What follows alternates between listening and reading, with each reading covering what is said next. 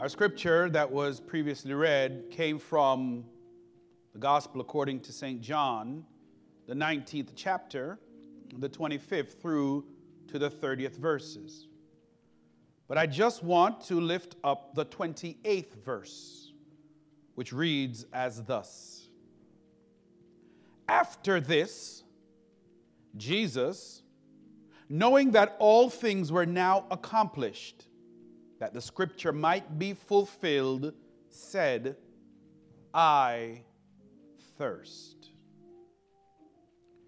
Each cry that Jesus made from the cross offers us a unique opportunity to look at the deeper meaning of Jesus' experience at Calvary. And it allows us to have a greater appreciation for the depths of His love for each and every one of us. So today, as we continue our journey through this Lenten season, I want us to take a look at this cry, the fifth cry. And I've therefore titled this sermon quite simply, The Filled Cup. The Filled Cup. Let us pray. Most gracious Heavenly and Eternal Father, in the name of Jesus Christ, we thank you, Lord, for this preaching time. Spirit of the living God, I invite you now to incarnate yourself in my flesh and move through my body and make it breathe and come alive in you. Bless our time now, we pray. Bless this word now, we pray. In Jesus' name, amen. The filled cup. The agony that Jesus experienced in the satanic darkness that fell upon Calvary from noon till 3 p.m. were the most excruciatingly painful period for Jesus Christ. Not just because of his scourging and his wounds, but because of his separation from his heavenly Father, which he experienced for the first time. As I've often shared with you, you cannot appreciate the true value of the light of God's love without having gone through something as dark as sin. Sin is hellish and satanic, and God abhors it.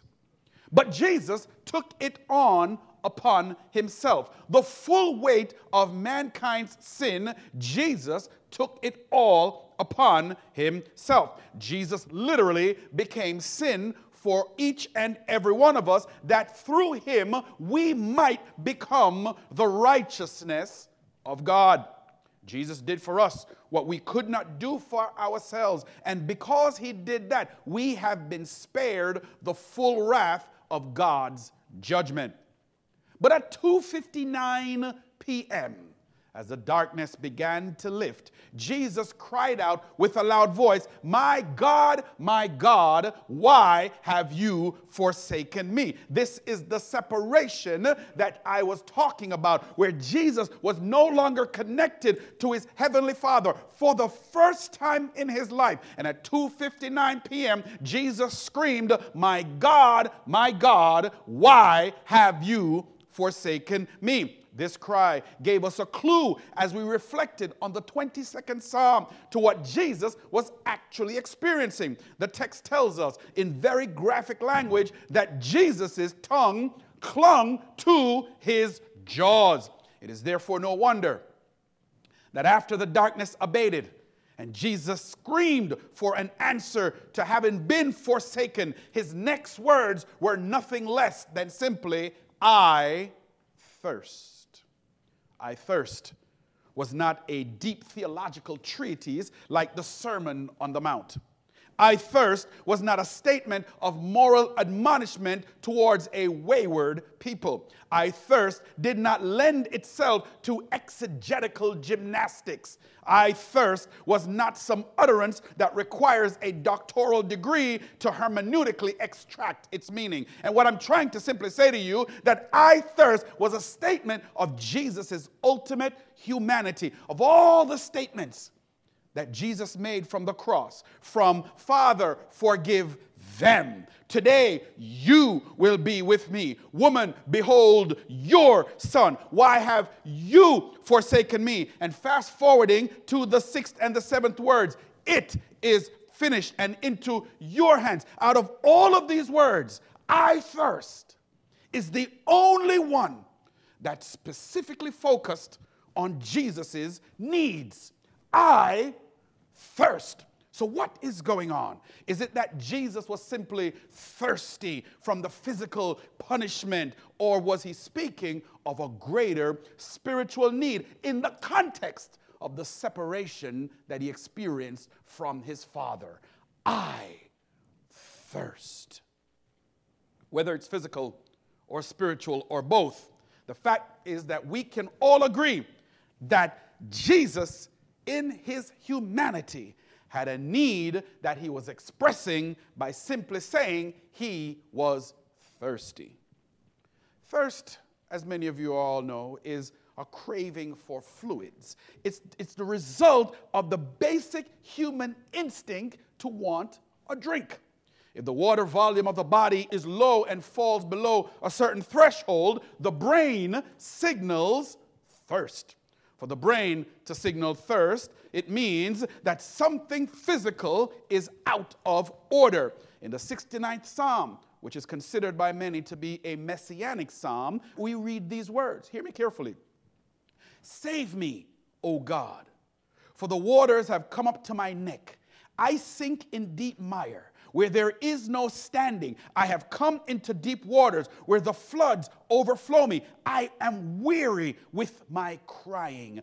My throat is dry. My eyes fail while I wait for my God. The picture here is that even in the midst of the abundance of water, thirst, a dry throat, is the experience. What can be more debilitating than having everything available to you, but you cannot take hold of? My God, my God, why have you forsaken me?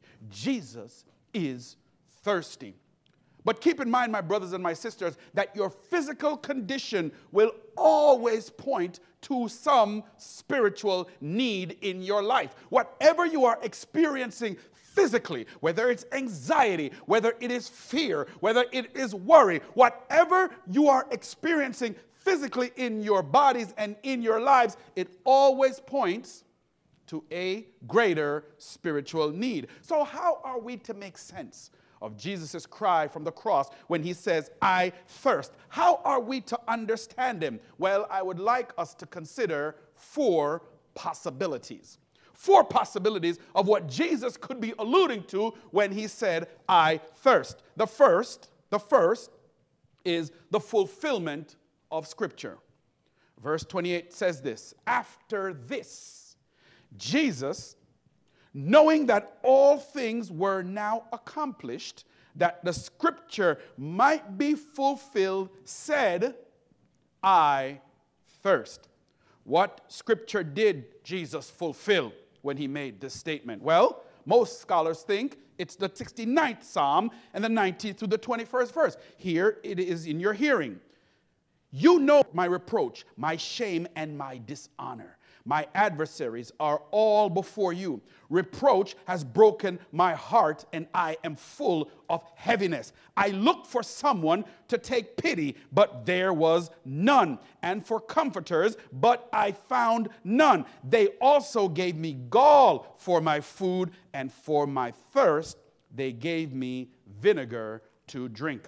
When Jesus said he was thirsty, and was offered vinegar to drink, he was pointing us back to the 69th Psalm. He was saying, Look, what I am doing now was written centuries ago. It is part of God's plan that was set in place long before this present day. So the first possibility for I thirst was the fulfillment of Scripture. A second possible reason may be to point to Jesus' humanity. Many people today spend a lot of time talking about Jesus' divinity, and in so doing, tend to de emphasize his human nature. Yet, Jesus is God And while he is God, he is also very man. I thirst highlights the fact that Jesus felt what you and I felt in our moments of parchment. Many times while sitting with persons who are dying, I've heard the words, I am thirsty.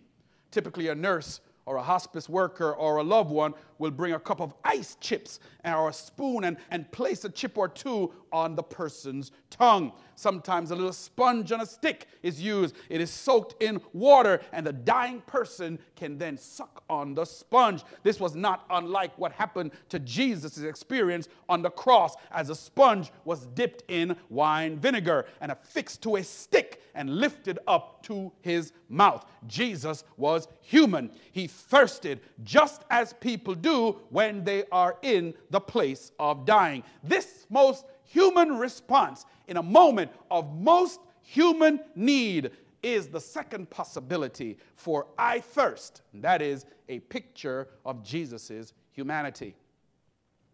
A third meaning to consider is seen at the Last Supper when Jesus took the cup and he said, This is my blood of the new covenant Elsewhere, when James and John asked Jesus if they could sit at his right hand and his left hand when he came into his kingdom, he replied, Are you able to drink the cup that I am about to drink? Likewise, in John 18th chapter and the 11th verse, as Jesus was being arrested, Peter drew his sword, and Jesus told him, Put your sword back into its sheath. Am I not to drink the cup that my Father has given to me. In each of these instances that I have just described to you, Jesus used the metaphor of drinking from a cup as a way of describing the suffering he would endure on the cross. Jesus' words, I thirst, may have pointed not only to his willingness to drink the cup of suffering, of sin, and of hate, but to drink it down to the very last dregs, given that he was nearing the end Perhaps he was pointing to the fact that the cup was nearly empty.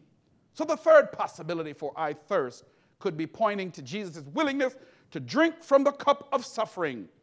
But there is also a fourth possibility in understanding the meaning of I thirst. In John, the fourth chapter, Jesus meets a Samaritan woman at Jacob's well. The text reminds us that she's been married and divorced five times, and the man that she was living with now was not her husband. She's likely an outcast among her own people. And Jesus asks her to, to draw water from a well for him. Then he says, If you knew who you were talking to, you would be asking me for a drink, and I would give you living water, and you will never thirst again. Likewise, in John, the seventh chapter and the 37th verses, Jesus says to a multitude in Jerusalem, Let anyone who is thirsty come to me, and let the one who believes in me take a drink. It is precisely these two passages, John, the fourth chapter, and the seventh, as a backdrop that I believe we need in order to also understand Jesus' words from the cross I thirst. He Jesus, watch me, church. He, Jesus, the one who says he is the source of living water from which if you drink, you will never thirst again, is the same one who is saying, I am thirsty. Jesus is dying on the cross. He is the living water, streams of living water that he presents to anyone. If they drink from him, they will never thirst again. This same Jesus is thirsty. Now, if I'm being facetious, and I am, drink your own water. Drink from yourself.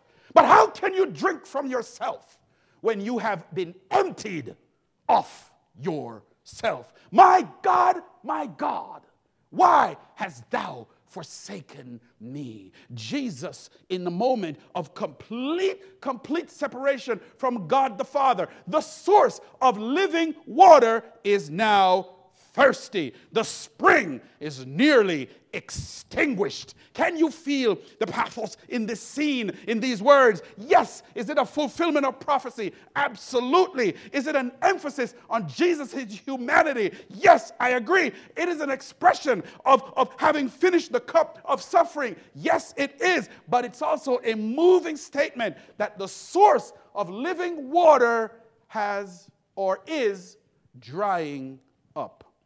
These are all possible ways. These are four possible ways of looking at what Jesus meant when he was on the cross and he simply said, I thirst. These are all clearly plausible, and my brothers and my sisters, they all make sense and they are all scripture.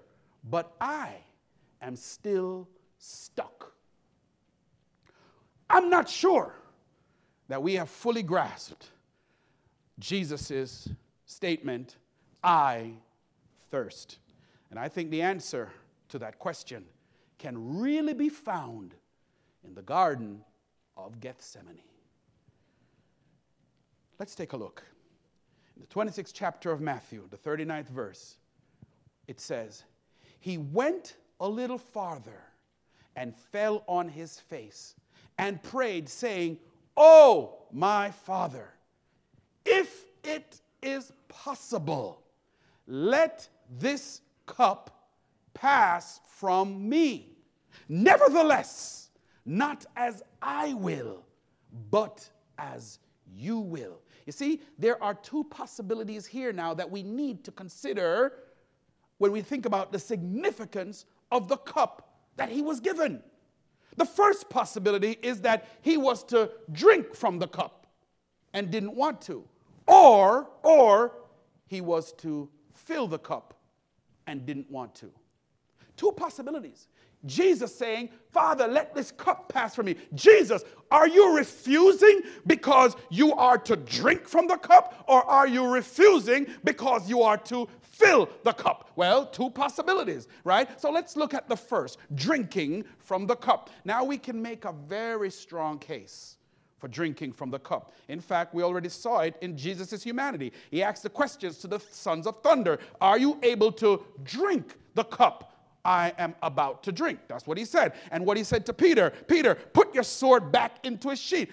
Am I not to drink the cup that the Father has given me? So clearly, Jesus had a cup that he needed to drink from. But I submit that this is not what's going on with the cup alone. I say this because clearly Jesus knew he had to drink from the cup because it was tied to his purpose. So if Jesus knows the cup is tied to his purpose, then clearly he would not even be asking for the cup to pass from him. So, what is the meaning of the second possibility. And I hope you're staying with me, church, because we need to understand the magnitude of Jesus' love for you and for me and what his cross meant, particularly during this Lenten season. If I were to ask you this moment, how many of you are filled with the Holy Spirit? Many of you would say, I don't think I'm filled right now with the Holy Spirit. The reason you don't always feel spirit filled or spirit led is that you and I, we have this constant need and desire to be filled with the Holy Spirit. The picture here is that you and I have to present our empty and broken cells as cups needing to be filled by the Holy Spirit. Your human heart, my human heart, is like a cup that we hold out to Jesus that he might fill with the water of life. But there is one thing, there is something that is preventing your cups from being filled. There is something that is preventing my cup from being filled, and that something is sin. Self energy, self serving, self pity, self seeking, self indulgence, self defense, self consciousness, sensitiveness, touchiness, reserve, worry, fear, anxiety. All of these things are attributable to sin. And because of sin, in all of its form, it makes your cup and my cup unclean. And, brothers and sisters, let me say this without fear of contradiction or hesitation the Holy Spirit does not fill dirty cups. Hmm. But all of this sin was placed in the cup at Gethsemane. And when Jesus said, Not my will, but thy will be done, he made the conscious decision to drink away all the dregs from our dirty cups. When Jesus drank from the dirty cup, he took on sin in all of its worst forms. He took the full force of God's wrath upon him as the dirty cup of sin. And being completely emptied of his virtue, God the Father had to turn away from him. The Bible tells us in Second Corinthians, the fifth chapter and the 21st verse, that he made him who knew no sin to be sin for us, that we might become the righteousness of God in him. God the Father looked at Jesus on the cross and he saw a dirty, unclean, disgusting cup. And God abhors sin. So God says, I don't want to fill that cup. And so, from 12 noon to 3 p.m., the Father did not speak a word to Jesus. In other words, God did not fill that dirty cup. So Jesus was silent. But at 2:59 p.m., when the darkness began to lift at Calvary, the true condition of Jesus' dirty cup begins to emerge. And we know this as we see in the 22nd Psalm and the 14th verse I am poured out like water, and all my bones are out of joint. My heart is like wax. It has melted within me. Jesus is completely empty of the living water of the Holy Spirit. And in all his agony, with the last few moments of breath that he has, Jesus exclaimed throughout all eternity, I thirst. And because of Jesus' willingness to be thirsty for you and for me. He made the full payment of our sin by suffering death on the cross. But three days later, he rose from the grave, and when he emerged from the grave, he came out no longer an empty, dirty cup, but he came out as the filled. Jesus came out of the tomb as the filled cup, a cup full of all power and authority. And because he rose from the grave, you and I can now be filled with the true and living water from everlasting to everlasting. It is a cup that will never run dry. It is Jesus letting you know that because he cleaned his cup, you and I can claim his cup, and the Father will never turn away from you.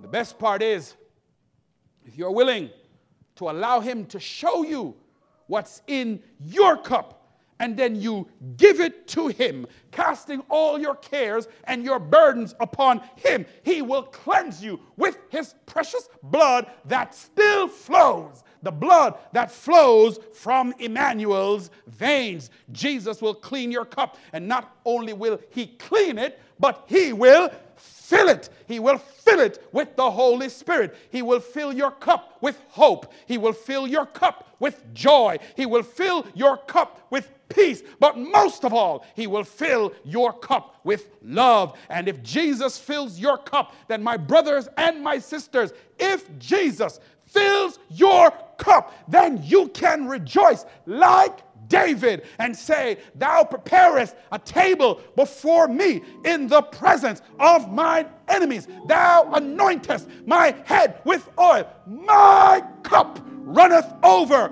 My cup overflows. My cup will never stop flowing. For surely goodness and mercy shall follow me all the days of my life, and I will dwell in the house of the Lord forever. My brothers and my sisters, let me make it plain Jesus is the filled cup. And because He is the filled cup, He wants to fill your cup and my cup today.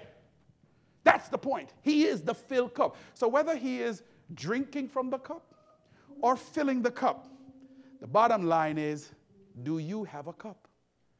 And what's in your cup? For Jesus won't fill dirty cups until he has first washed it clean with his blood.